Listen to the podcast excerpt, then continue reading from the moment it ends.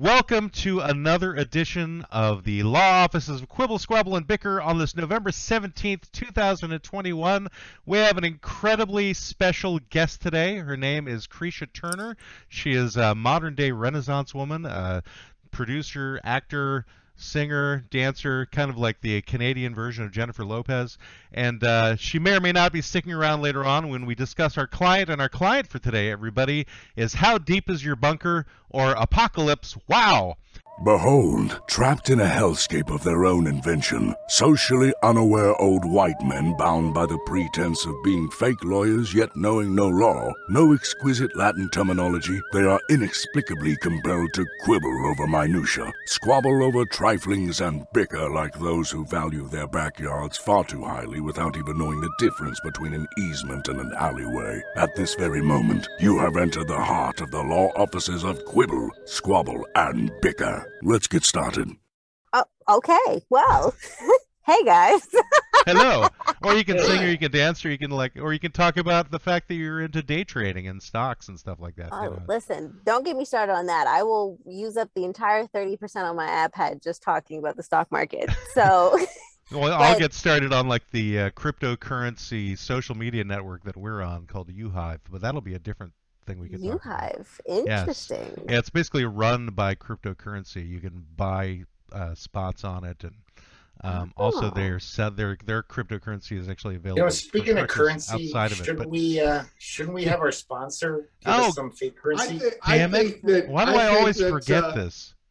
I don't because you don't you don't appreciate the, Yeah. all the work I do. Free to money. bring- No. to Yeah. bring our sponsors to the table. You know, Yeah, yeah. I have to go out and hustle up people. It's tough in Florida, but I do it. You know, for He the does. sake of the, the show. Brendan is awesome at finding sponsors that don't pay us anything. So Brendan, please.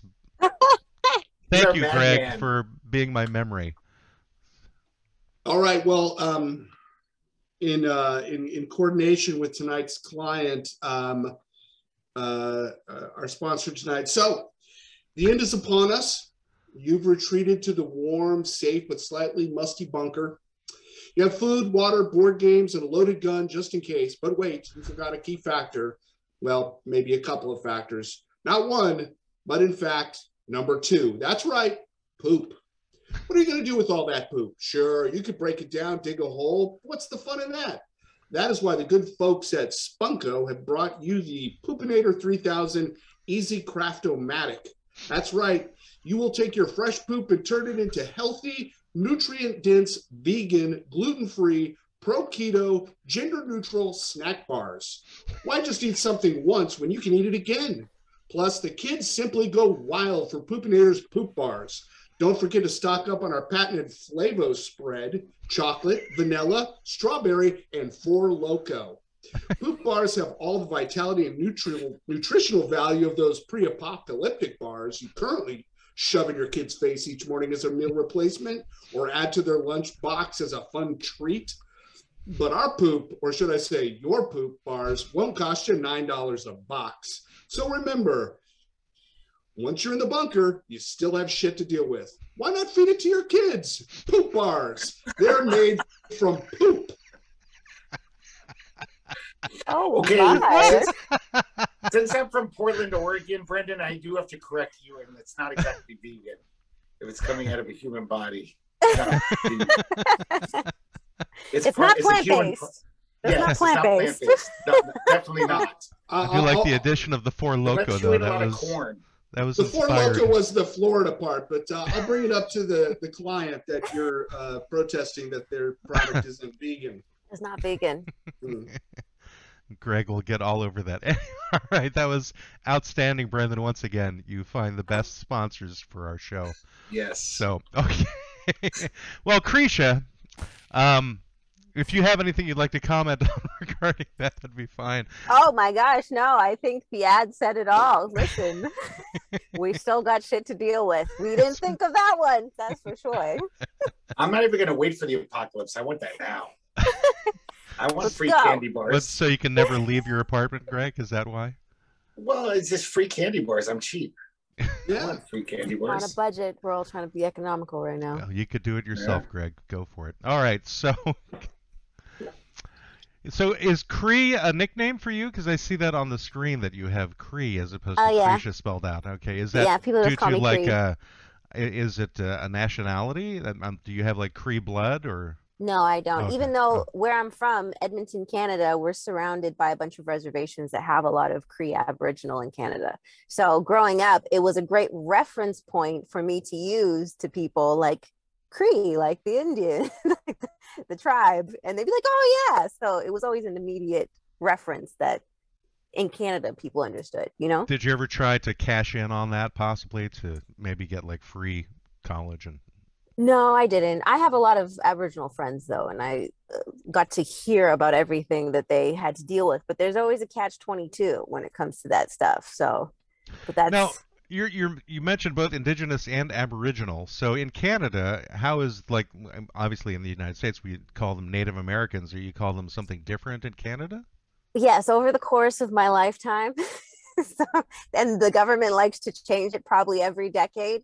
So I remember when I was in elementary school, it was Indian. Then when I was in junior high, it was it was Native Americans. And then by the time I was in high school, the official government term is now Aboriginal. So I've been programmed from high school to use Aboriginal. I can't even say I have Canadian friends who always call it First Nations. Is that a Yeah, thing? it might be a that? different. It might be a different province too, because I have I do hear that as well. First Nations. hmm Do you ever But get confused by people as being a member of the First Nations?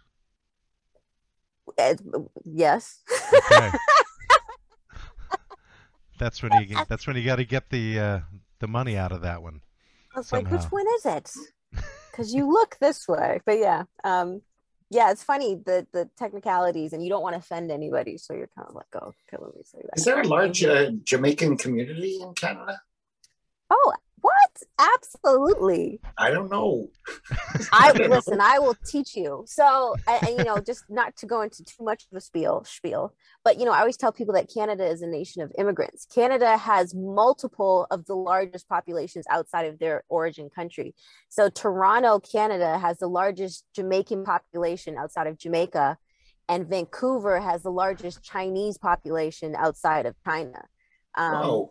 And I hear Toronto has the largest Filipino population outside of the Philippines. Yeah, Is that true? no, because Canada is is uh, like I said, it's a nation of immigrants. Everybody is from somewhere, or their parents were from somewhere, and everybody's still very closely connected with like their motherland, whatever their motherland is. But we have the Statue of Liberty that welcomes them. Do you have a thing like that in Canada? No, we don't have that. Bring us your poor. They have the monolith of liberty, Greg. No, no, Bring they us your have, poor. You're swarthy. don't they have like a big Paul Bunyan thing? Uh, maybe that's a West Coast thing. Oh, I don't know. They have the maple leaf of liberty. We get free maple syrup and ketchup chips. That's what we get. Ketchup No. chips. Like they make chips out of ketchup, like they freeze dry it or something, or Oh, you don't know about ketchup chips? No. Enlighten No. What? So it's like salt, salt and vinegar chips, uh, but the flavor is ketchup. oh, you mean like potato chips? Yeah, like Oh, potato oh, oh, oh, okay. Well, I've Yes, heard of ketchup ketchup. flavor. flavored potato I've heard of chips. ketchup flavored potato chips. I thought you were like actual ketchup chips, like they take ketchup oh, call and it- they dry it ketchup out chips. and they turn it into chips or Oh, something. That's the stuff that sticks at the on the rim of the ketchup bottle. That nasty thing. You, Oh, like the you're little done. crust, and they turn it into a whole like baked chip. It's Could like buffalo thing. chips, you know. It's this a similar thing, you know. It comes out of the end of a buffalo. You No, find the, that's- like no, a living, breathing different. ketchup bottle, and it comes out of the end of a ketchup bottle. And there you have your chips, Greg. So I would like to just say that um, I'm channeling my great aunt Nanina, who lived to be 103. She was Dominican, Mhm. and I saw your video, "Sexy Gal." Matt sent me a link, and Uh-huh. all I, all Nanina would have said is, "I know mira, I know mira." That was a very provocative video, Keisha. It was. I know. Some days I'm like, maybe I should get them to take that down. Was I that have like this someone's moment. suggestion? Was like the Yeah, director wanted you to do that? it was it was definitely management and everybody's suggestion because I had never done anything so sexy and even my personality I'm actually secretly just a nerd so uh, they be trying to convince people that I'm like this sultry diva um when all I do is stare at crypto and the stock market all day. But And yeah, yet you was- have 500,000 followers on Instagram that I don't think are following you because Oh, they all think crypto- I'm sexy and sultry too. Yeah. well, it's because of all it's the bikini of the pictures you have on there. You got all those shots of you in bikinis and with sultry photos. I mean, it's not like you're looking at your computer and looking at the statistics for a regular for a stock or how You Apple know, is I was thinking of doing that though, like bikinis and stocks and put it together. It could be a thing. you That's might- an idea. you You- could you- probably get a lot of clients that way. What what what you really need to do is you need to start a Twitch channel where you. Have a Twitch. You have a Twitch. Do you do day trading in a bikini? Because that could be huge. Well, see, this was the thing is that was actually originally one of my like ideas that I told my management, but I actually teach classes on a different platform that's a live broadcasting platform like a Mm. Twitch. Um, So I do that. I teach a class every Sunday, but I they're very PG. This platform is very PG, so I I teach it fully closed, unfortunately. But Unfortunately. Unfortunately, she's like, I wish I could be naked, but they won't let me. Listen, I hashtag I hate pants. I am part of the revolution that would like for pants to be obliter- oblib- uh, obliterated. Blah, Obliterated. blah, blah, blah. Yeah. I gotta Yeah. say, when I'm when I'm home, I'm just naked when it's hot. I I don't care. And he doesn't Close accept Who needs clothes? Clothes are dumb. Especially pants. Screw them. Well, you know, Okay. pants do have a little bit of a function in terms of protecting your furniture. Yeah. Yeah. What's happening at your house, Matt? That we need to Matt's talk not about? wiping his ass. Matt's not wiping his You're wearing pants to protect Run, your he's running. furniture. He's running into chairs and Matt- dressers. Matt's not using the really baby wipes after he takes a shit. Okay. Oh man. All right. Preparing myself for the sponsors' uh, bars is what I'm doing. Yes. Yeah. Well, Oh, All man. when, right. did, when did you first get involved in music? Was it something you started when you were very, very young? Was it something that came later? What? How did How did you get started? I actually started late. I Hmm. in in context because I feel like most of the singers you run into, they're like, "Oh, I've been singing since I could walk." Like, Right. you know, no, that was not me at all. I didn't start singing. So I am a Canadian Jamaican, and um, my mom is Jamaican, my father's Canadian, and so when I was 14, I got deported. Not by the government. I got deported by my mom. My mom deported me to Jamaica. What? That's a thing. You don't mom belong here anymore. deport you? Hey, mothers, they deport everybody across Canada. Did you, They just did you misbehave one day? She was like, "I'm not grounding you. I'm deporting you." That's exactly what happened. That is Oh exactly God. what happened. That is See, that's tough love. Anybody who has immigrant parents, like all immigrant parents, threaten to deport their children if they misbehave. But I feel like I'm the only one that it ever actually happened to. So she deported you back to Jamaica. she deported me to Jamaica. Yeah, I lived with my grandma and my aunt. But so I was 14 when I got deported. And it was when I was living in Jamaica. So I went to part of my high school in Jamaica that, you know, the Jamaican culture, everybody knows. Everybody knows reggae, everybody knows Bob Marley. Um, to say music is not one of the strongest holds on, on that country and the culture that it breathes is music. So everybody sings. And it was when I was there that, you know, some friends peer pressured me into joining the church youth choir and that's where i fell in, in love with singing so i started singing was it late the youth choir, the church youth choir in Jamaica? Yes it so was. was it a Rastafarian church that you were part of, or? no i actually went Oh. to a pentecostal church Oh no! Oh, they're And so I- Oh, Yeah, I why? would- it's not oh no like think blues brothers like that scene in blues brothers where people with Oh, the that's tambourines running up and down the, Okay. the aisles and dancing But and don't doing cartwheels Pentecostals don't Pentecostals like handle snakes and shit? No, No, those are the extreme no. ones, Greg. No, Those no, are- i that's- don't know That's those like an extreme Baptist one, but you know maybe Pentecostals are a little different in Jamaica. I mean, I was gonna say, I Pentecostals don't generally know the. U.S. are like heavy on the speaking in Thanks. tongues Right. and oh that no they type of thing. speak in tongues in jamaica they're about that stuff too in jamaica Yeah, no, that's that's that's sort of the key. Uh, yeah, thing. Now, when they speak in Pentecostals. tongues in Jamaica, do they speak it in a Jamaican accent or is it some other unintelligible accent? Oh no, they be speaking a different language, so it ain't coming out in Jamaican accent. That's for sure. Well, you can speak a different language with a Jamaican accent. I mean, Touche, sure you- but I guess I, I wouldn't I wouldn't know what a, a another language sounds like in a Jamaican accent. well, you've you've like, spoken about it. English in a Jamaican accent, haven't you? Yeah, I can I, I can speak the dialect fully. Well, there you go. But still, at the same time, if I don't know Spanish, I've had Spanish people explain to me, like, oh, that person's from the south of Spain versus this person's from the east. And I can tell by their accent. To me, it all sounds the same. Do you know Oh, what I mean? I- Yeah, I hear you. I think speaking in tongues, Matt, in Jamaica sounds like bomba da bomba bomba da bomba da bomba da bomba dang a dang That's dang a exactly. dang a really. And do they have blue Yeah, that moons song. there, Greg, as well? Did they you- don't have did you normal ever- moons. ever speak in tongues? Did you ever find the spirit in you and you wanted to speak in tongues? Is- No, I didn't. Mm-mm. I did love the singing? singing though. Well, it's Yeah. not, it- but I guess because I'm saying I don't know. Everybody has their own experience, but for me, I will say that the reason I felt in love with singing that way, um, or in general, is, and I always give this analogy. So before I sang, I was a dancer. So I went from the time I was four. My parents put me in like tap and modern and jazz and all that other kind of stuff, and I I was part of an African dance ensemble. So as a dancer, you know the power of music because it makes you want to move. Like you can't explain why you want to move this way, you just do. And so when I was singing on the choir in Jamaica and to see this the reaction especially from a pentecostal church which is over the top people start speaking in tongues people start screaming and people start dancing and i just remember the the awareness of understanding that for the first time in my life i was the action that caused the reaction because i was part of this choir that was we were the ones singing. We were the ones creating this music.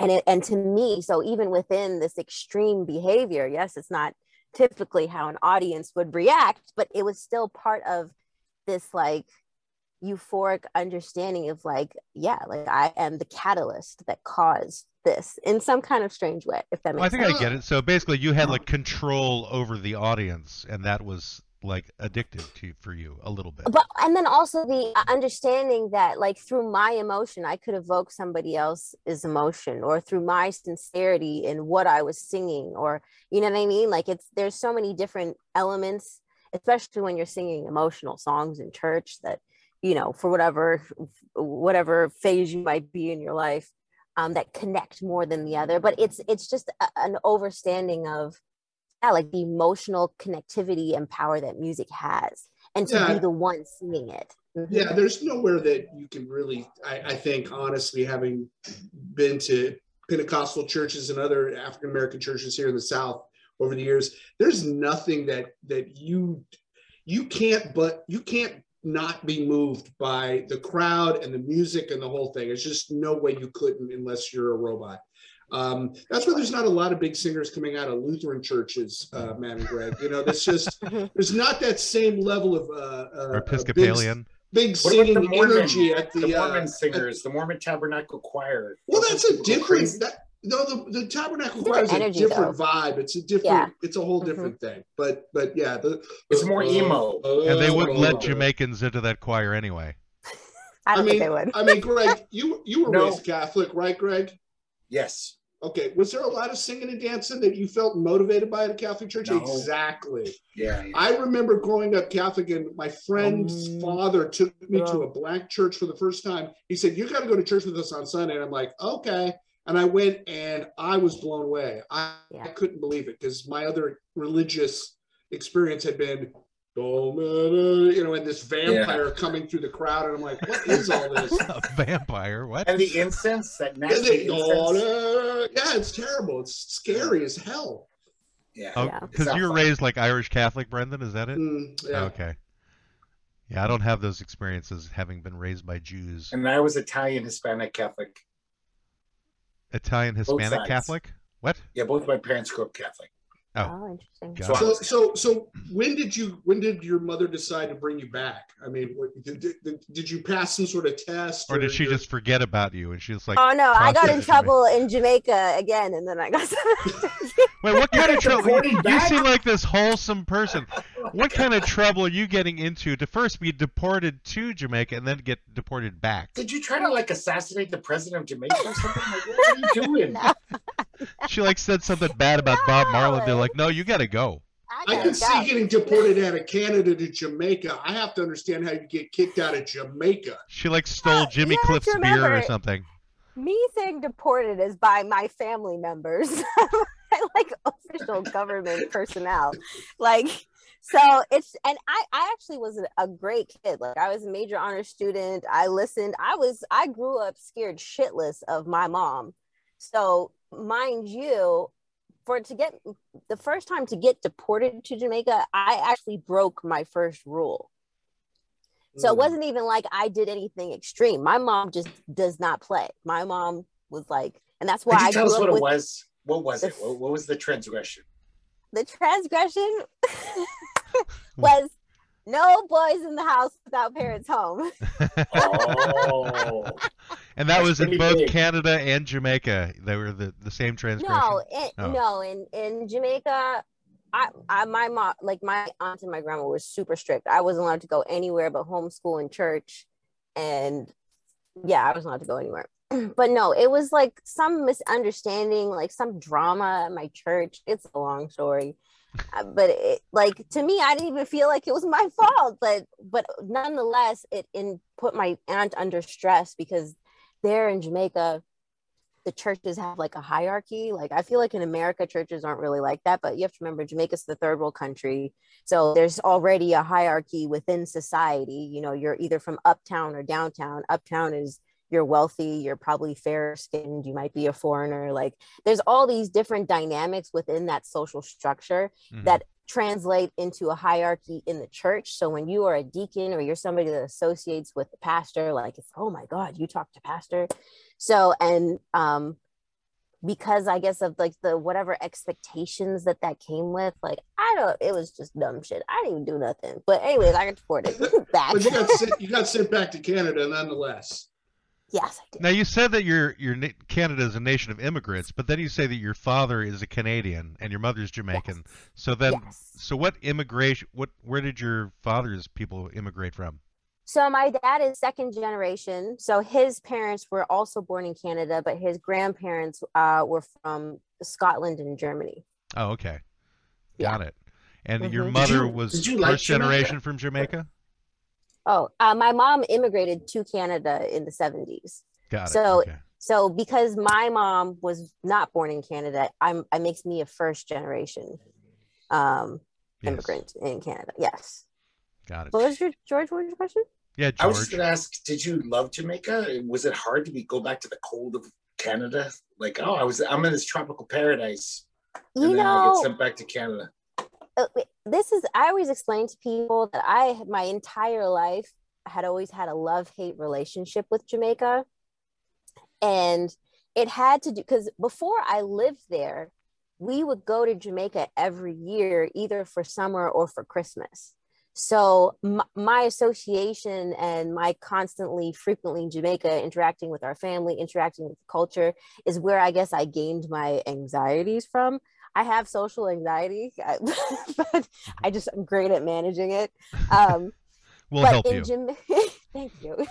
in Jamaica, because of the cultural differences, um, so for example, uh, like I would always have anxiety when I would go to Jamaica because people are really aggressive there. They're super, super, especially when we would go to Kingston, which is like the Mexico City of Mexico. Like we're not going to Montego Bay and Ocho Rios and Negril. We're going to city. We are going to Kingston, Jamaica, which at the like when I lived there, Kingston, Jamaica had the highest murder rate in what the Western Hemisphere.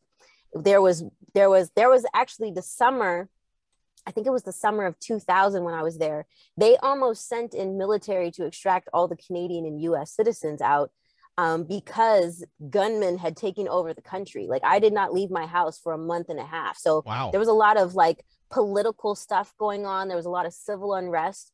So within understanding the jamaican culture their temperament you know what i mean? Like you know every country you go to people have different dispositions people have different ways of interacting with people. So because i'm so fair skinned even though i'm half black half white uh, even my brothers are darker than me i'm extra beige you know when they see me they automatically are like okay she's a foreigner she's wealthy she's privileged So automatically I'm a target. People like I, I remember when I moved there and I didn't understand why people just hated me. And I'm here like this mm. happy go lucky Canadian. Like it's probably hey, because your color is the same color as the walls of most apartments. yes, that's exactly what it is. You have to But- call your next album Extra Beige. Extra That's your next album title.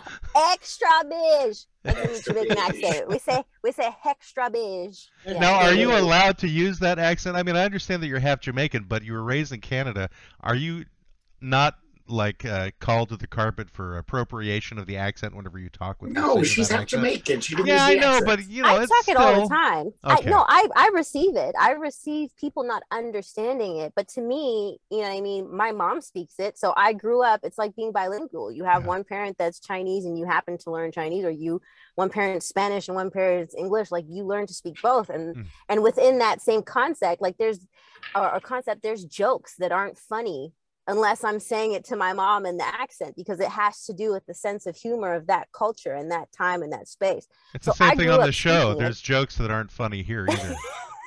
You're like, And hey, that there's mostly jokes has to that do are. with, there's that mostly just has to do with Matt's time and place. That's but- pretty true. Nice. Yeah, but it, Nice, but I could talk to my dad about a spicy meatball and we'd crack up. So it was appropriate.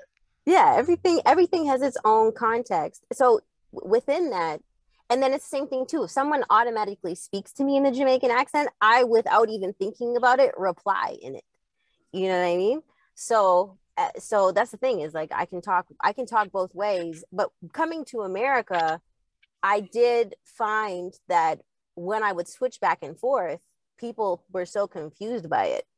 And I remember even people saying that like I was a Jafaican, but to me, within the concept of how I was raised, just naturally going back and forth, like to me, I didn't understand how it was any different than being bilingual, you know, Well, and especially go No, ahead. go ahead. I was just going to make a bad joke, so go ahead. Oh.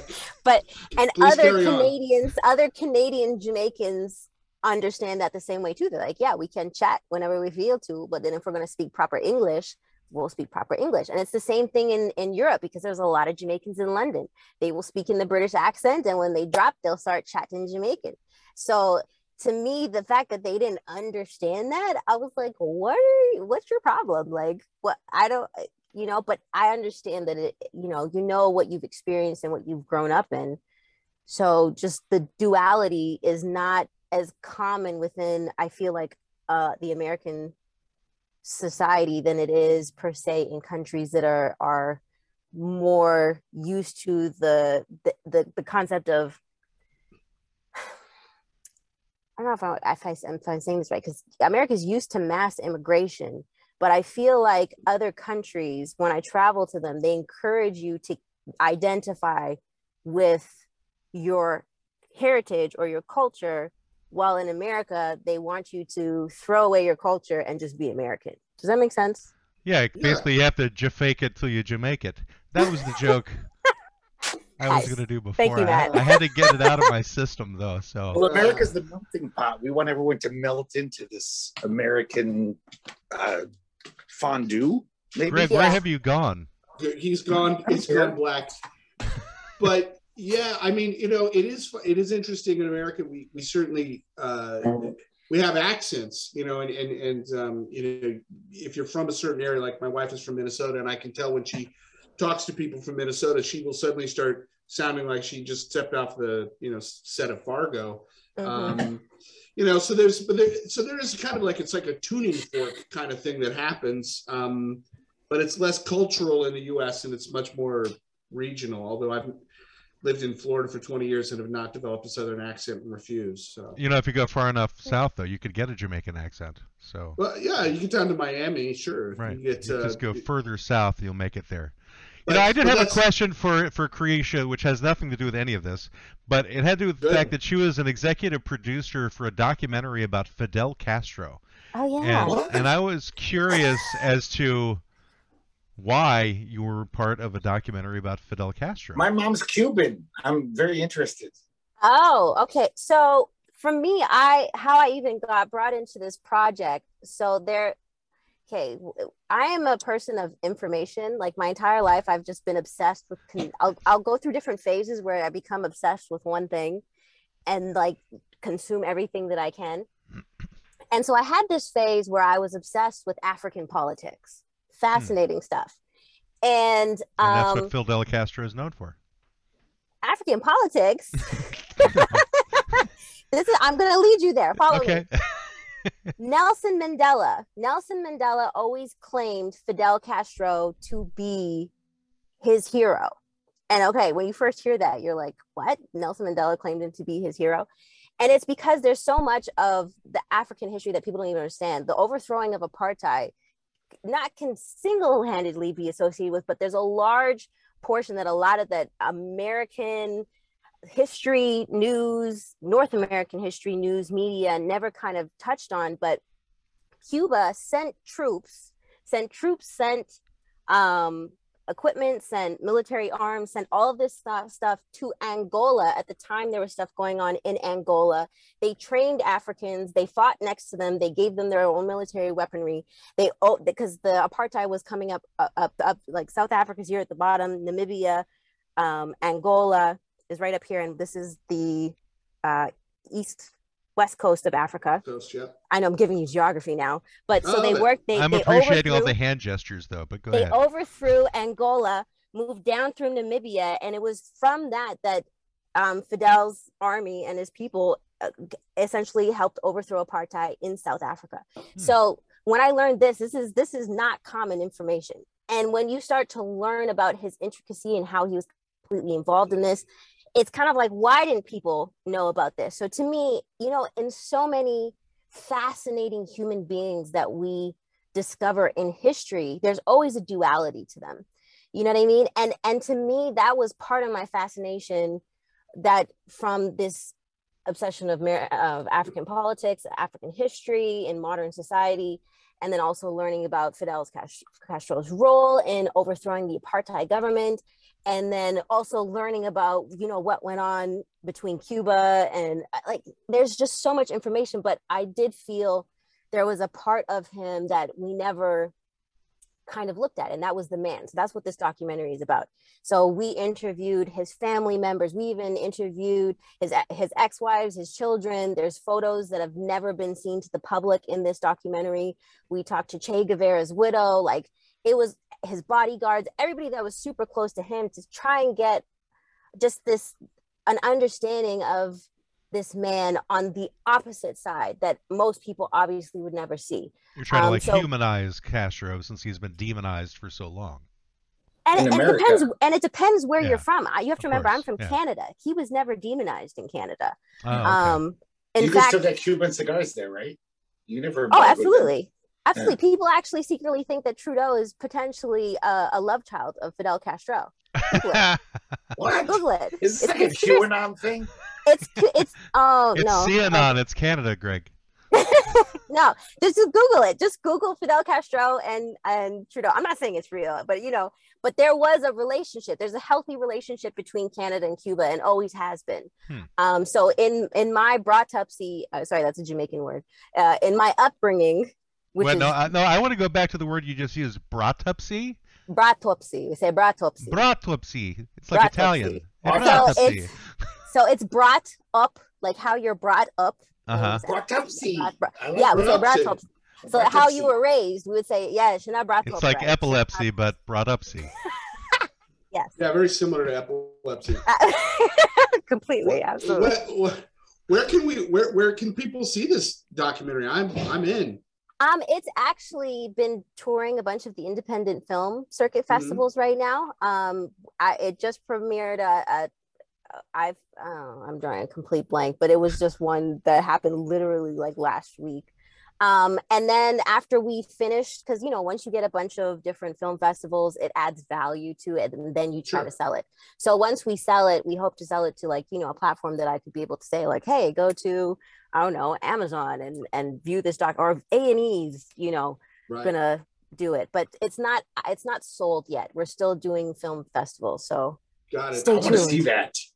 So did Yeah. you know this in your research, Kreesha? Do you know that Fidel Castro tried out for the Yankees before he became i the did leader not of Cuba? that And just how weird it is, alternate history wise, if he was a better baseball player, Cuba might have been a very different country. Wow. He would have just been a Yankee. He really did. He was really It- good at baseball. It would be weird for Fidel Castro ever to be called a Yankee. yes. That would be super weird, Not Yankee, especially go with home. his yeah, with his militants and the way when you start to yeah, that's fascinating. But also, so my mom was Cuban Dominican, but she Mhm. talked about Cuba more, and she was. They were one of the rich Cubans that they were. The, that was a Oh, they reason why hated Fidel. yes, she did. And she was so liberal in her politics about everything else. I was Democrat liberal, but when it Uh-huh. came to Fidel Castro, he was the devil. And even as a teenager, I'd be like, but mom, you know, yeah, he's an autocrat. He doesn't let free press, but it's better than Somoza because that guy was a fascist and he let Yeah. everyone starve. So Fidel, I have always had the soft spot, even though I know I wish he'd like democracy a little more. But he at Mhm. least feeds the people and gives them medicine as much as he can. When they Yeah. when we put the embargo on them, they couldn't do shit. They were couldn't like, do shit. nothing. Yeah, but he tried at least. Yeah, Somoza no, didn't give a shit about the poor. He's Yeah. just let them die. Talking about Samosa or. Batista? Oh, that's what I meant to say, huh? oh, Batista, sorry. the guy Somoza- before. I knew you meant the guy before. That is Greg giving us alternate history by having Yeah, somebody who's actually a pastry running the No, it's- country. it's before Castro. History. It's it's like that TV show Drunken History. That's so That's funny. It's it's it's he's a fa- I, I I'm that's why I did it though. Fidel is a fascinating human being, and like I said, for people to not know that he single like he played a massive part in overthrowing the apartheid government, Yeah, and it was after a bunch of. Okay, this I'm going to go into a whole history lesson, I but was going to say essentially because the was ANC had a lot of communist ties. The African National Congress had a lot of communist ties, so I, I can understand how Fidel would be connected to it to some extent. Yeah, but then Yeah. there's also the point that this was also a point in time where there was a slaughtering of teenagers by the by the apartheid military. Can Literally, we do that was a- here now? Is that possible? No, Can we stop have a this. slaughtering of No. teenagers? Um, I think they are doing that, Matt, in America. That's Um, right. It's but- all Columbine. Got essentially it was like it was it was genocide that was occurring um and uh, america literally told the united nations to not interfere and that it was none of their business. So while all of the other countries were being told by america to not intervene in this genocide uh like cuba was like oh fuck What y'all i'm gonna go help these people. What time frame was that? So that- in I believe in in 1974, um, Okay. in 19 in 1974, uh, June 16th, which is called Youth Day in South Africa, is when something like 5,000 uh, high school students took to a peace uh, took to a peaceful protest in the streets and left the school and the apartheid government sent in the military guard and they gunned them down unarmed teenagers in their in their suits and and slaughtered like over 600 of them Wow. um, so and so the world, even though the press was not that massive, the United Nations pe- countries were like, "We this is this is ridiculous. Like, what is happening?" Um, and they wanted to send in aid, and the U.S. said no, and Fidel said, Yeah, "Let me Makes go sense. people." makes yeah, sense. that's a horrible story. Well, I, I hate It to. is. It is a tragic story. I think we could talk to you for approximately three to ten hours oh yeah, I um, can talk about all kinds of things.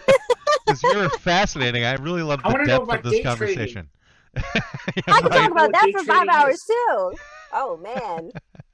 But there's a reason you're doing um, podcasts and what have you. There's something you're promoting. What, what is it that you're actually promoting that we never Oh. Oh, music. I have music coming out in 2020. Do you? After In after my 2020, five so year you're, you're having music come out a year ago. 20 oh, I meant to say 2022. I just saw a bunch of twos in my brain. 2022. And um, I've been on a five year hiatus. I haven't released anything since 2015. That was Sexy Gal, wasn't it? The last. Yes, that was. Sexy Gal. And Yeah. then I went and minded my own business. I went and fucked off and minded my own business and and started, uh, you know, becoming obsessed with stocks. So, um, but yeah, music once again, it's back in my life. And So you're gonna are. have a new album coming out in 2022, or, or just one song? At least an EP. No, we're at least doing an EP. And sometimes when you have, I'm just to start making, I've started making music. And whether it stops at an EP, which is six songs, or makes its way all the way to an album, which is like eight to 10 songs, we shall see. Um, Will it but be yeah. like a Swedish accent this time, or um? I was thinking a Taiwanese accent. Yeah, that'd be good because that's like political now. because China's going after Taiwan. You might want to actually put that in play. Actually, I have Chinese in me. Maybe I should do a Chinese accent instead. It- could make sense. No, Taiwanese would be better because you want to like Yeah. you're the underdog in that whole fight. yes. But we have reached basically the halfway mark. Um, I, I recommend you stick around at least through the cooking segment, Ben. You can I have two percent left, so I'm gonna sit here. Okay. You know where I'm going Yeah. if We'll- the two percent we'll cuts take out. you we'll take you through that and uh because i believe that the cooking segment segment was specifically um was done for you today so oh what's happening here I once don't know. it is Our- Oh, I'm expecting some inappropriate Uh, accents right now. I'm a little worried. probably No, I'm not gonna do it. Brendan's jib No, limbo. What? Star Trek Aquaman? I don't know, man. That was a no, weird that word was salad. something you were supposed to see but uh, i think we just lost her no Is wait, that your oh, she is fan here. fiction? I'm here. okay Is that your fanfic? yeah She's that's right there. That's what it is it's fan fiction all right here we go Food is for eating. can you hear it Food is for eating. Food is for eating with Waspy Soda Pop. How do can everybody? I hope you're having a great time. This is Waspy Soda Pop with Food is for Eating, and we have today the most simple jerk chicken you can make. So here's how you do it: two teaspoons of allspice. That doesn't mean you get every spice you have. Allspice is its own thing. So two teaspoons of that. Two tablespoons of brown sugar. Not the song. It's actually sugar. Come on, stay with me. Half a teaspoon of cumin, quarter teaspoon of cloves, quarter teaspoon of cinnamon, one teaspoon of salt, half a teaspoon of freshly ground black pepper, one eighth a teaspoon of cayenne pepper, one tablespoon of canola oil, and one and a half pounds of boneless, skinless chicken breast. Now, here's what you do with those chicken breasts you pull them to the left, you pull them to the right. You got to do it fast in what we call a jerky motion. Pull it again, pull it again, whack it against the countertop. That's how you get your real jerk chicken. Anyway, then you combine all the spices, brown sugar, oil in a small bowl. You preheat a skillet or a grill to high heat. You rub the spice mixture over the chicken breast. You can layer the spice mixture on the chicken as thick or thin as you like. Should be enough to cover about, you know, four large chicken breasts, one and a half pounds. You know, that's in the ingredients. Weren't you paying attention? Anyway, place the spice rubbed chicken breast on the hot grill or skillet. Cook for about four minutes on each side until the exterior is very deep dark brown, and the inside is no longer pink. Then you want to remove from the heat and let it rest for five to ten minutes. Let the juices soak in before the cutting, and then make sure that you insult those chicken breasts when they come out. You tell them who's boss. You tell them they don't look good. You tell them they look fat in those pants. You do all sorts of things. Because you know what? If you're going to make jerk chicken, you got to be a jerk. Anyway, this is Waspy Soda Pop. See ya. All right, well, it's it's probably Matt, you just gave us a total recipe for jerk chicken patties. You didn't do anything different? it may be time to retire at that segment. He's got issues. Oh, I'm Yeah. sorry, Waspy did, not you. I, I, I misspoke. I'm like, I Anyway. attacked. Yeah, he was very angry in that episode. Yeah. like, damn, Sound dude. Leave the chickens alone, Waspy. Chickens have normally, enough he, normally he's much more he's more calm. Although there's generally like a uh, uh, an aggressiveness to his recipes as well. I, I think we need to check his meds to make sure he's doing okay. Yeah. Sounds like he was a little off today. Might be time to retire him to once a month, I think. So anyway, that brings us now to our client for the day, and hopefully Cree can stick around and deal with our client, which is uh, how deep is your bunker or apocalypse? Wow. So Could I just say she's at No. one So do you want to like actually really promote your stuff? Like where could we find it? oh stuff? yeah, that would probably be good. Oh. She's almost done. I do have to say that I went to your the, the link for your KreeshaTurner.com and it goes to a link tree and there's about three or four of those that don't work. So I just thought you Is should be there? aware. Yeah. Like the Oh. Instagram one, I think it said something's wrong and then it the the the shopping one, I couldn't see stuff to buy. And, Oh yeah, uh, my shopping one is is we pulled that down because I'm designing new stuff. Oh, got it. Okay. And then the Nice. Bigo one that didn't your hands? go to Oh, your that one thing. didn't work. Yeah. That was just my She's voguing for us. yeah, Vogue. so dirty. Yes. Um. Okay, I'll go check that. Thank you. I did Sure. not know. But But So- uh, What's what's the name of the that- documentary? What's the name of the music that's going to be coming out? Where can people find your stuff? I don't know what the music's gonna be called. I still gotta make Extra it. beige. Actually, extra Extra beige, beige. extra beige. Extra beige. I do have one song that we know is going to be a single that's called Private Island. Um, so that will probably be a tune that's out. But uh, as for the name of the EP, I don't know. It's it's gonna be fly though. But you can find all of my stuff anywhere. KreeshaTurner.com. So K R E E S H A T U R N E R, and that's face backslash Facebook slash Kreesha Turner, Instagram backslash Kreesha Turner, everything backslash Kreesha Turner. There's a lot of slashing going on. Backlash. She's also going to be doing a horror movie soon as well. It sounds Yeah, like she's- Waspy with the Be chicken. one of her over 500,000 followers on Instagram, one of her over 300,000 followers on Facebook, and uh, her five followers on Twitter, and and And listen to her, her, her stocks as well. But yeah, um, and KreeshaTurner.com, and everybody should know Kreesha is spelled K-R-E-E-S-H-A, and Turner is spelled T-U-R-N-E-R. So together Like Tina Turner. add a to- right. dot com on it. Right, it's Tina But, Turner. but the S has a dollar sign Mhm. line. it. adopted child. There's no dollar sign. No dollar cents. She's not Kesha Turner. sign. She's Kreesha No. Turner. Yes. All right, so we're dealing with apocalypse today. So you know there have been a number of apocalypses that we've kind of avoided over like the centuries, the millennia. Uh, one of which was an ice age from about uh, 10, 20,000 years ago. There was like a deep freeze where Well, a lot of people didn't out. survive that, Matt. right, but Yeah, yeah, obviously you know, there are many things that we didn't that No, but Many a lot people of didn't apocalypses, we, we will. Someone will survive during any apocalypse, but it's a lot of devastation. So Well, it depends if you're It's talking about end of the an world. apocalypse or the apocalypse. So, which apocalypse are you Oh. talking about, Greg? the Pentecostal one. The Pentecopolis apocalypse? I mean, are we talking about the apocalypse? Are we talking about you know uh, historical things where you know meteors hit and dinosaurs disappeared? I mean, those aren't really apocalypse.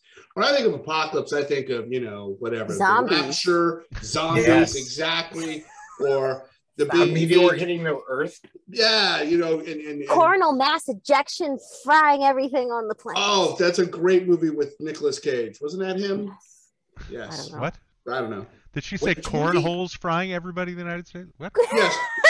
If you've Yeah, not heard, exactly if you've not heard of the cornhole apocalypse, it's really a, it's really a niche sort of thing, and that's where people start playing cornhole, the game, you know, with the boards and the sandbags, Yes. and then everything goes bananas, and and the cornhole things come to life. You need to tune into QAnon more, Matt. Are the cornhole bags made of plutonium? Is that what Yes. happens? They- yes, and they come to life, and they're like, it's like the thing, like the John Carpenter one, and they're running around, and it's it's a horrible. The way you did that, it made it look more like the thing from Addams family, though. You know, that's Oh, we lost thing. Cree. That's too bad. Her her iPad must have died. Yes.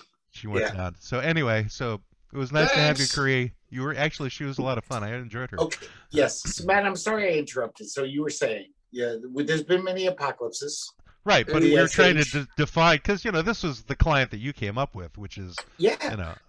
but you know the Black. Death. You know, bubonic plague. That was, they thought that was the end times. It was like two thirds of Europe was dead. You know, and if you think about it, I mean, COVID has killed about as many people as No. uh, No, Yeah. Oh.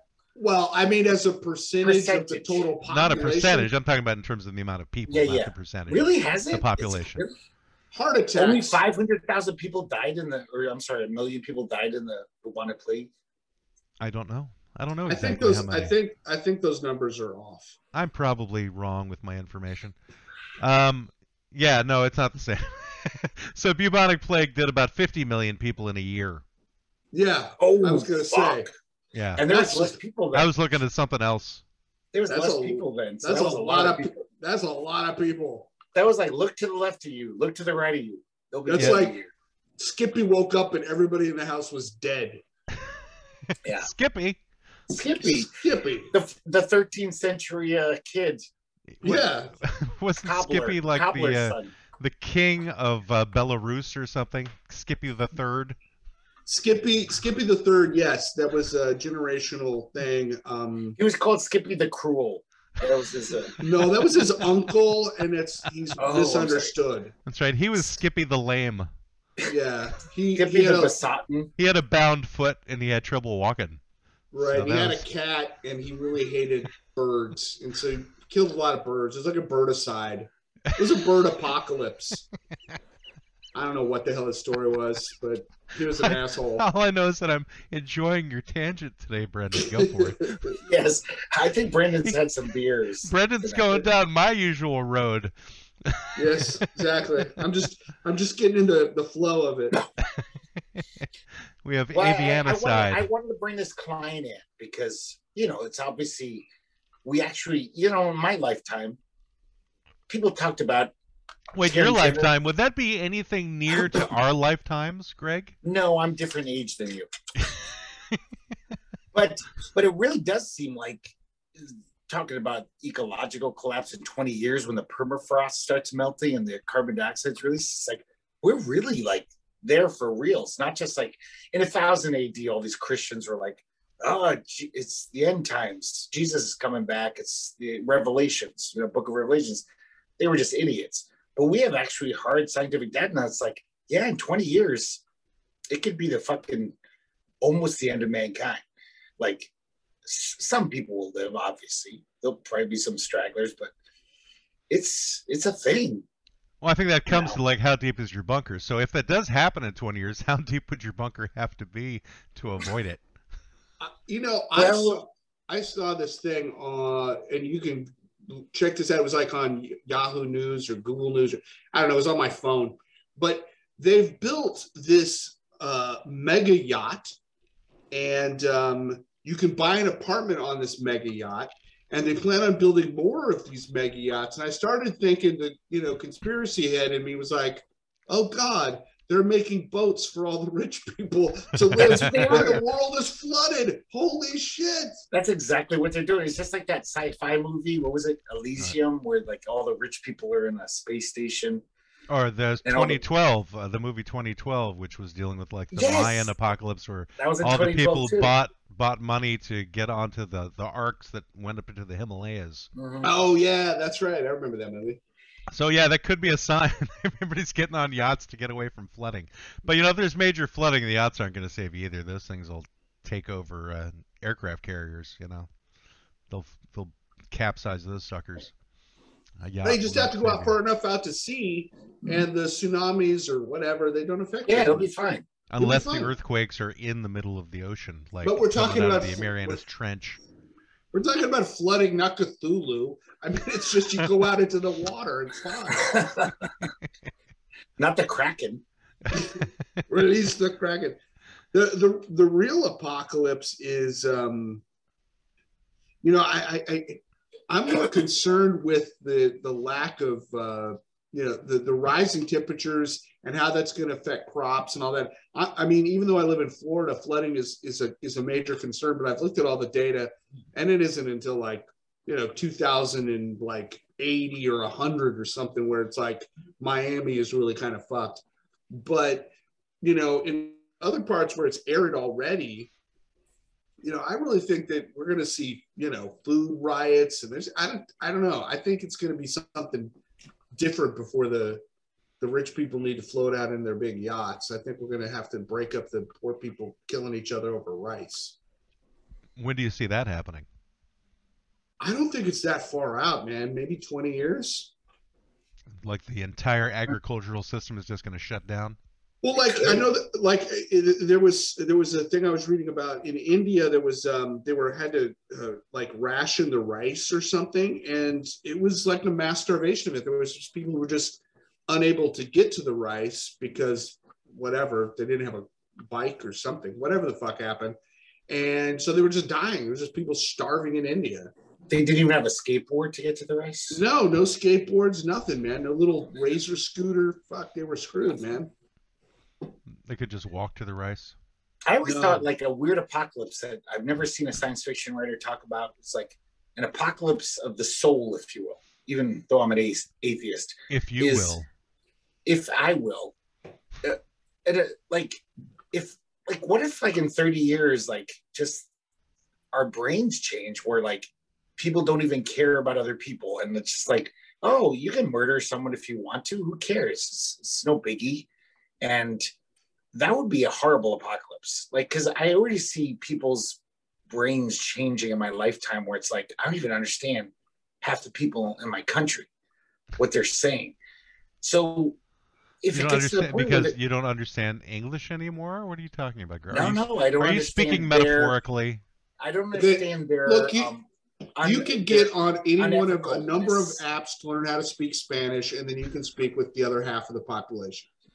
No, but I think it's everywhere. It's not just America. It's just like I always thought that would be the worst apocalypse if like just what if everything was fine? There's no ecological disaster, no nuclear war, but it was just okay to kill someone if you felt like it. I mean, like the And- purge. Kind of like that, but yeah. You actually think that's going to happen? Like that's a realistic scenario for you? I don't know. After the past five years, I don't know what, where people's brains are going. I Well, people are just randomly killing people and, and thinking it's okay. they're not now. They're not now. Right. But so it- it's like, where is this coming from from your mind? Like, how, what are what what uh, portents are you seeing in your tea leaves, Greg, that uh, see this particular apocalypse happening? What it was is like seeing how every generation like condemns the next generation, like all these, like you know, in the '60s, it was like these hippies, they're just complete hedonists and they're evil. Basically, they're like just fucking and and like, what if like when we're old men, like We the are. young generation is just like, oh yeah, if you don't like someone, just kill them. Don't be lame. That's whatever, old man. I well, killed that that, was guy. past cultures when they, you know, like the the Inuit would send out their elderly out on ice floes and yeah. No, and that was smart. E- I'm all Easter. Island. At what age do we get sent on ice floes, Yeah, Brendan? You're, you're gonna be sent to that When are we going? soon? I think once I start really having trouble controlling myself downstairs, you can put me on an ice floe. That'd be fine with me. So as soon as you're Downstairs? incontinent, whenever you can't you, like control your pee, it's like send me away. Yeah, that's probably a good. That's a good rule of thumb. I mean, you know, if I'm still contributing and I just have to wear a diaper, maybe. But, Yeah. Or, a, or have a catheter. but know. chances are I've probably lost other facilities at that point. Um, you know what I thought was a good like apocalypse, different take on it was Children of Men. Oh, what that Oh, was yeah. when uh, they stopped being able to have kids or something. Yeah, like that. I think you know, although I don't, you know, I don't have any reason to think that would happen, but I could see that almost more realistically happening than Greg's purge. No, I apocalypse. know This that's- purge scenario. that's Where, where it's like you it. know the, the the just the constant chemicals and whatever, and and people start becoming more and more you know not fertile or whatever, and Yeah. suddenly Well, you know, I was watching a recent episode of John Oliver. I think it was a few weeks ago, where he did a um, a show about certain chemicals that are created by DuPont and 3M that are literally in everybody. Like 99 percent of the population that was tested had these chemicals in them. This is the stuff that they make uh, Teflon with yep, and uh, you know, in certain parts of the country, that um, is much higher than others, and has caused a number of defects and uh, mutations within individuals. And the fact that 99% of us have it, and this was a study done that was done across the country and in other countries. There's a- Um, that's there's a great little bit distressing. yeah. There's a great documentary. I forget what the hell the name of it was, but there's a great documentary that takes that John Oliver segment and does two hours on it, and it'll like it'll blow your mind. Like I was like Captain, like no stick, no problem, and now I'm like, oh god, no, no, no, no. But it's too late. It's Just like don't I can- scrape it with a fork or knife. What's too Be late? careful. it's too late to like decide. Oh, I'm just not going to use Teflon. It's already in you. That's my Oh, point. Yeah. right. Got it. Yeah, I mean, because you know the fact is, it's a really handy thing that they created. Mhm. You know, if you've ever like ruined a uh, a cast iron pan, you understand the benefit of Teflon. But at the same time, you aren't necessarily told the bad parts of Teflon.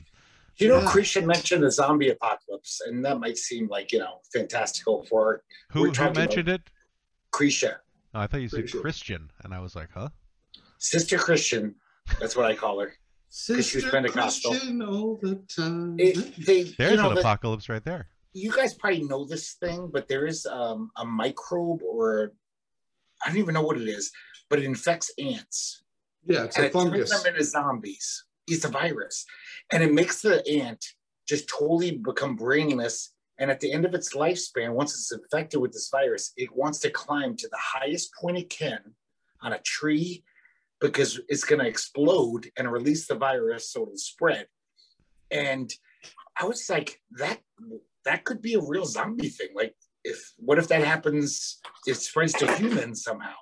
Yeah, no, it's a, it's a fungus. It's not a A virus. fungus. It's a fungus. Thank you. Thank It's- you. Sorry. and it's it's a it's a cordyceps and it's a particular type of, uh, of Yeah. fungus and it, they affect ants the reason that the ant crawls up uh, to the top actually is so that he will be eaten by a sheep and then- oh, and then when the sheep eats the infected ant the the spores from the fungus go into the shit of the sheep the, sh- the the sheep shits out the fungus spores and then the ants get infected by the shit but we eat mutton sometimes. My real question here is We why do you know so much about this, Brendan? because he's a homeschooling teach dad. Yeah, I know, but Well- he knew the name cordyceps as being the, the Yeah, ant or because the fungus. I'm- I'm a- he's a teacher. yeah, but a- certain things don't get retained, Greg, even though you're teaching people things. Two things. One, I'm a big fan of fungus. I, I, I That's a T-shirt. I'm a big fan. I uh, buy um, kind of a, a, a, a mushroom fungus sort of health product that I put in my coffee in the morning. It's great. It has cordyceps in it. Now, going back to uh, and why this why this will connect is my son before he left for the Navy, Rourke came down and he saw this and he's like, "Dad, are you eating this?" I'm like, "Yeah, I put it in my coffee in the morning. It's supposed to be good for me. I don't know." And uh, he goes, "You know, it's got cordyceps in it." I'm like, "Yeah, cordyceps." Fuck yeah. and he's like, you know, there's a there's a video game, uh, Greg. I forget what it's called, The Last of Us or something. It's a zombie apocalypse video game. It's very popular. I think it's called The Last of Us. And that is the zombie apocalypse. It is a, a fungal infection, a cordyceps kind of thing. So that's why my son knew about it because he's like, he was telling me that's what's in this video game, and you know, you're eating zombie mushrooms, and then you know, then the running joke around the house was I'd wander around in the morning going, "Ugh." Until you have your fungus. And for those who really want to know, it's uh, Ophiocordyceps unilateralis. That is the zombie ant fungus. yeah, there's For several of them though. I who know think their that's Latin. yeah, I think there's a couple that do different things, but yeah, the ant one's pretty famous because it, it it literally it takes over the ants for Brain, central, right? central nervous system. They don't really have really a brain, perhaps, but and then it drives the ant around, around doing its bidding. Super creepy, but yeah, we had a space fungus. I don't know. Yeah. I, I was always terrified of just like a meteor hitting Earth, like just the fact that everything would end. Like, like Well, you know, that's Earth was cracked in half. Like, because you know, I'm a misanthrope. I'm kind of just always pissed off at humanity most of the time. But we've created some great things. Like we've created the Ramones, and we've created I think the Ramones created the Ramones. we've created Mad Max Fury Road, our civilization, and it's like I don't want that just to be gone forever. The whole universe will never know of these great things Earth created. We're just done. We're just I, like I remember watching a movie a number of years ago. It was one of those apocalyptic movies, but it was essentially a nuclear war. And um, the last survivors were on a submarine, and they're all trying to make their way to Australia because that's like the one place from here left. to eternity I can't. No, on the beach. on the beach. The Australian one. It was, well, it wasn't an It might be Australian movie. It had like Armando Assante was like the main character, and I forget. it's not on the beach then. and I remember there was somebody else, 50s. a- and essentially it was, um, you know, they're all trying to get to Australia before nuclear winter gets there, but it turns out by the time they get there, nuclear winter had reached every corner of the, of the world, and everybody dies at the end of this movie, and I'm like. Wow, this is probably the the most depressing movie I've ever seen, where you suddenly realize that nothing mattered. Nothing matters at all to our planet um, if everybody dies. Every piece of uh, human accomplishment, every great work of art has absolutely no meaning whatsoever if everybody's gone. Yeah. And, uh, And it was it was on the beach, which is a 1959. No, uh, no, it's a different movie. He's thinking of something else because on this, the mi- beach, this No, might have in been a it might have been a, a, a remake of it, but on the um, beaches they're wait in Australia waiting to die. Like they're like because Australia's far away, so they're like, oh, the radiation's gonna get here soon, so we're all gonna die soon. It's definitely not from here to eternity. you know, no, that's the one with uh, Sinatra. But no, I'm um, pretty I'm pretty sure it's that movie. But no, I think it, like I said, I think it's a remake. Yeah, it is. It's a remake of On the Beach that came Oh, out okay. in 2000. So Oh, okay, I haven't it seen that was one. it was made. It was a TV movie. So I was- thought a good a good apocalypse movie was uh, Finding a Friend for the End of the Universe with Steve Which one? Carell. Finding a Friend for the End of the Universe or the End of the World. oh, I haven't I seen don't that know one. this one. It came Oh, out like last few years. Yeah, Steve Carell and I've been meaning to watch it, but I haven't watched it. What's, what's the shtick of it? it's it's it's there's a meteor coming uh and it's there's they've tried everything and there's nothing they can do and the world is going to end in x amount of days Yeah. and steve carell uh does a great performance as this just steve carell character where he's like an insurance adjuster and he's just living out his last days and everybody's losing their shit because the world is going to end and there's nothing absolutely nothing anybody can do about it and so he's still kind of going to work and people are like just crying in the office and losing their mind and anyway it's it's it's it ends up being kind of a romantic comedy um and i'm not generally a fan of that genre but this one is I want to see that so bad. Did you guys is- hear about the asteroid that almost hit Earth a couple of weeks ago? Yes i keep No. track of that Yeah, it was uh, an asteroid about the size of a refrigerator. yeah um, came within 1,800 miles of Earth. That wouldn't mean- do much though. That wouldn't really fuck us up. No, refrigerator size, it's going to burn up mostly in the atmosphere. But there was another one about, I want to say two or three months prior, uh, that was much bigger. That was, it was like the size of a, uh, like a s- skyscraper. Still not enough to probably end life on the planet, but Right. Yeah. it, It would have to be been- really, really big. What I'm reading here is that for an object to be considered dangerous, it has to measure at least 460 feet in diameter. Yeah, I think that was the one that hit like Russia in 1907. What was that one that like it didn't end life, obviously, but it like like to Tukunsky, Tukusky. yeah, it, something. it kicked up so like Not it was dark for Sandusky. two That was a it was different darker for apocalypse. The whole world was like darker for two years. Like it was like it really that crater it kicked up so much shit. So it's like all these other apocalypses that we cause, like ecological, nuclear, and it's like I always thought as a little kid I was terrified of this, and I always thought I would vote for any president who that's his main platform. Like we have to have a better space program to be able to knock these fucking asteroids out of the sky. Space Force. That was not Donald Trump's vision for Space Force. Well, there are many ways we could all die, I think. Um, and, you know, I think the biggest problem we'll have is like when we find out the vampires are real and uh, they decide to finally just take over and kill everybody. That's not gonna happen ever. There's no Started- fungus How that turns you into a vampire Matt. How do you know there aren't actually vampires in existence right I now? I started no watching that fungus that turns an ant into a blood-sucking ant. What we do in the shadows. That's a great show. That's another That one. is you guys pretty should- Oh, hilarious. God, that show is show. pretty funny. I love I that just, show. I just started watching it like a couple of nights ago, and I'm like, well, how have I missed the Yes. Office? The Office meets vampires. yes. Yeah, it's like The Office, Parks and Rec meets uh, werewolves and vampires, definitely. Yeah, But you know, But see, th- it has a vampire in that show, which is called like an emotional vampire.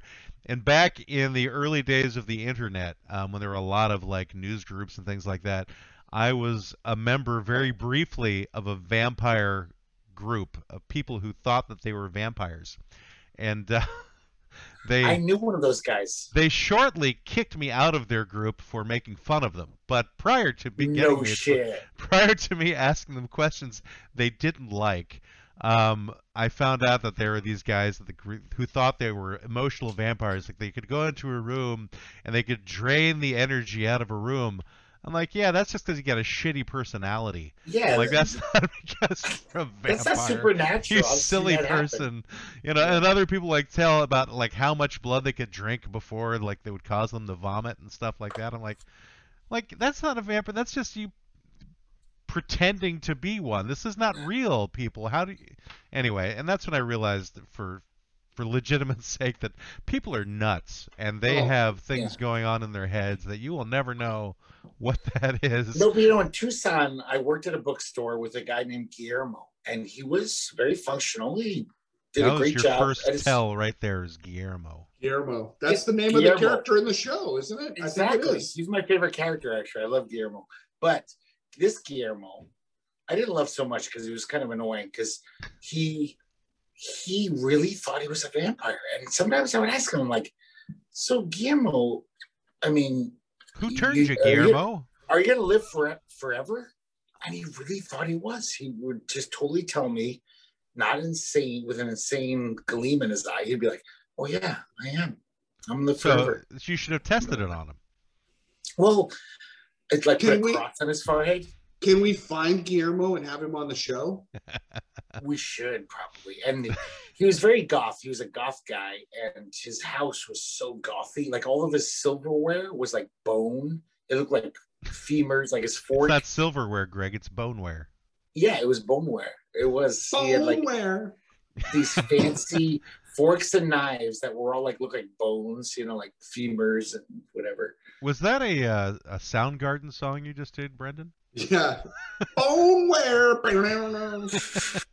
What's the matter with your bone? Yeah, I don't know. I love the energy vampire on that show, though. That, that the fucking accountant guy. He's everyone's favorite. Colin. Colin. Colin is. I mean, actually, my favorite is the British guy because I loved him on uh, Oh. the IT crowd. I can't get enough of that guy. But you got to see the Toast of London if you love that guy. You know, I Yes. saw that. I wasn't as big of a fan of it with him. Oh, I loved it. I thought you would like see that it. because it's all non sequiturs and nonsense. Sometimes it's going to be too much non sequitur for something. You do want some Yeah. strain of uh, something you can follow. You know, for it to go. Okay, well. let's. uh What is your worst apocalyptic fear? What's the one you worry about? You stay up at late at night about? I don't worry about any of them. Um, the only one that has the slightest amount of concern for me is the potential super volcano going off um, a couple of miles away from here that is That's triggered by like the San Andreas Fault and you know, and then like All the uh, other volcanoes go. Yellowstone going up massively and just wiping out the west coast. That's the only one that I have some slight amount of concern for because it's about 300 years overdue.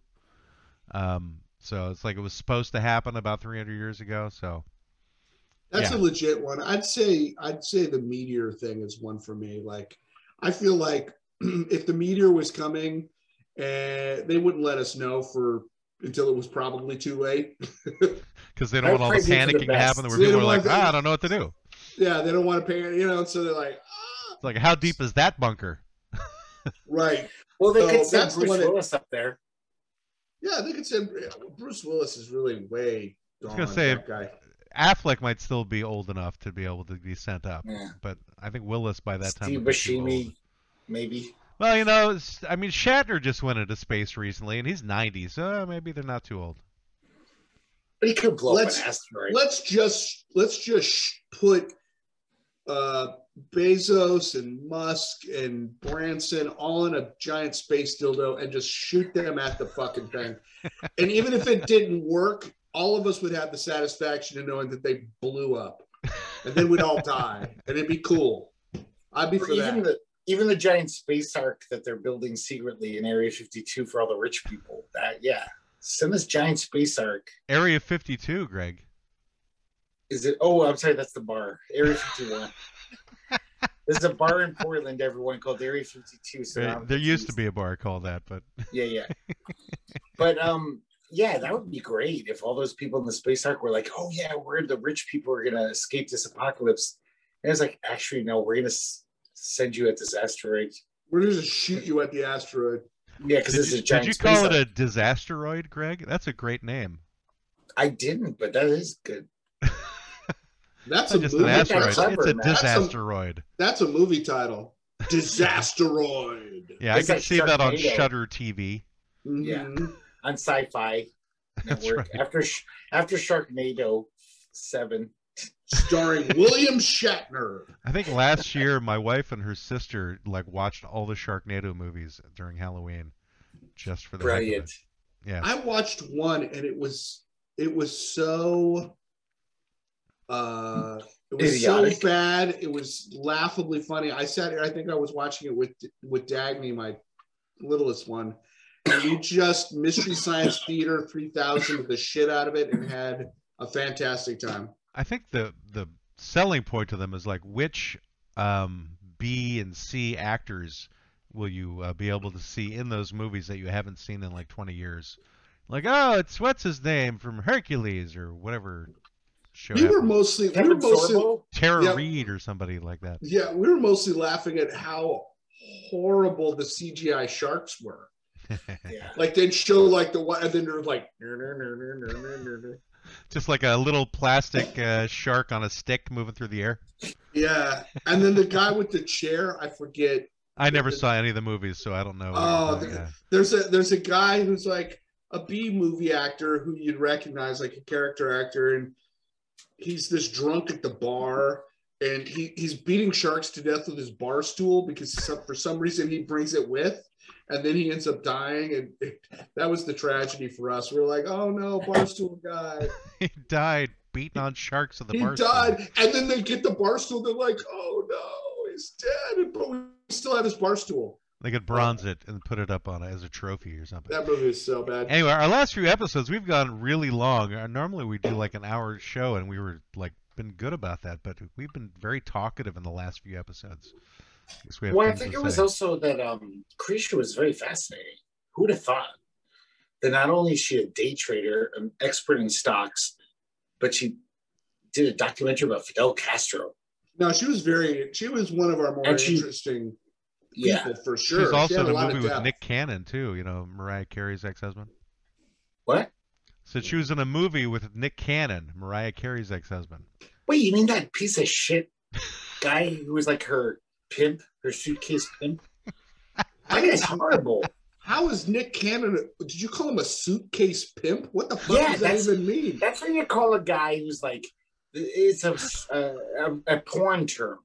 Like guys who are porn married to Of course, it always goes back to porn with porn. they're with married to women and but they're also their manager and they're like pimping them out even though it's like this is my wife but she's gonna I don't think he was her manager.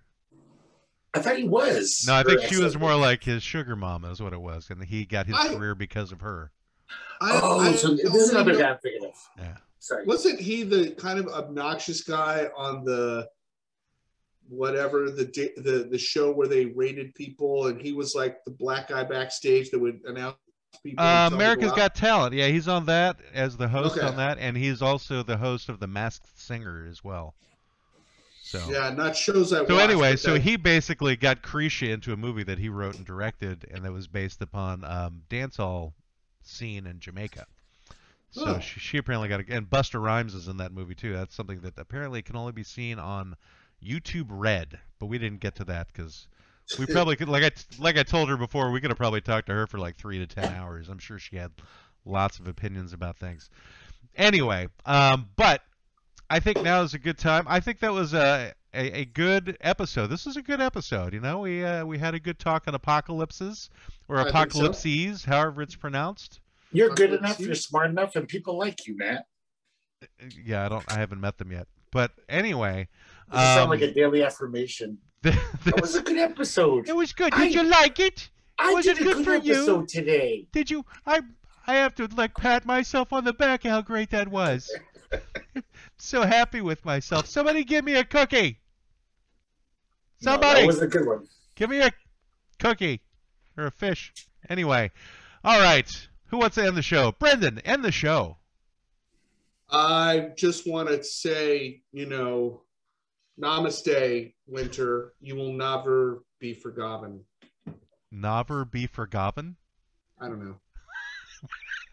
i thought i said never be forgotten pretty clearly I heard never be forgotten. really i didn't okay Yeah, so but- wait winter's the dolphin but you're yeah. wearing an Assassin's Creed um, outfit. Winter, So, Winter is the dolphin in Clearwater who passed, and we're we're still very much. oh, I thought you were We're talking still about actual mourning, winter because winter We're was still coming. mourning. No, Winter. No, Winter the dolphin. Winter the dolphin is coming. That's what Game of Thrones is all about. Anyway, Yes, that's right. Without without a flip, without a back fluke, she's just walk, flopping around. It's the zombie dolphin that's now been brought to life. Walker. That's the real zombies that we're going to be dealing with. It's going to be zombie dolphins taking over the world, and that will be I a just true feel ba- apocalypse. I just feel bad that the last time I saw her, uh, she was just sort of floating, and she just looked like kind of a gray log, just sort of floating around. And I, I turned to my wife, and I'm like, "Is she dead?" Not cool. Ah, Not cool, Brenda. Nothing like a little gray log dolphin. All right, well, let's end the sucker. This has been the Law Offices of Quibble, Squabble, and Bicker. In case you didn't know, people, www.qsblaw.org. We're a nonprofit because nobody gives us any money. Your consultation with the law offices of Quibble, Squabble, and Bicker has ended. You may pay your retainer at www.qsblaw.org. Please exit to the right of the water cooler and grab a candy from the front desk. We hope to see you again soon, but you need to leave now. I said leave. Why don't they ever listen? Get out! Get out!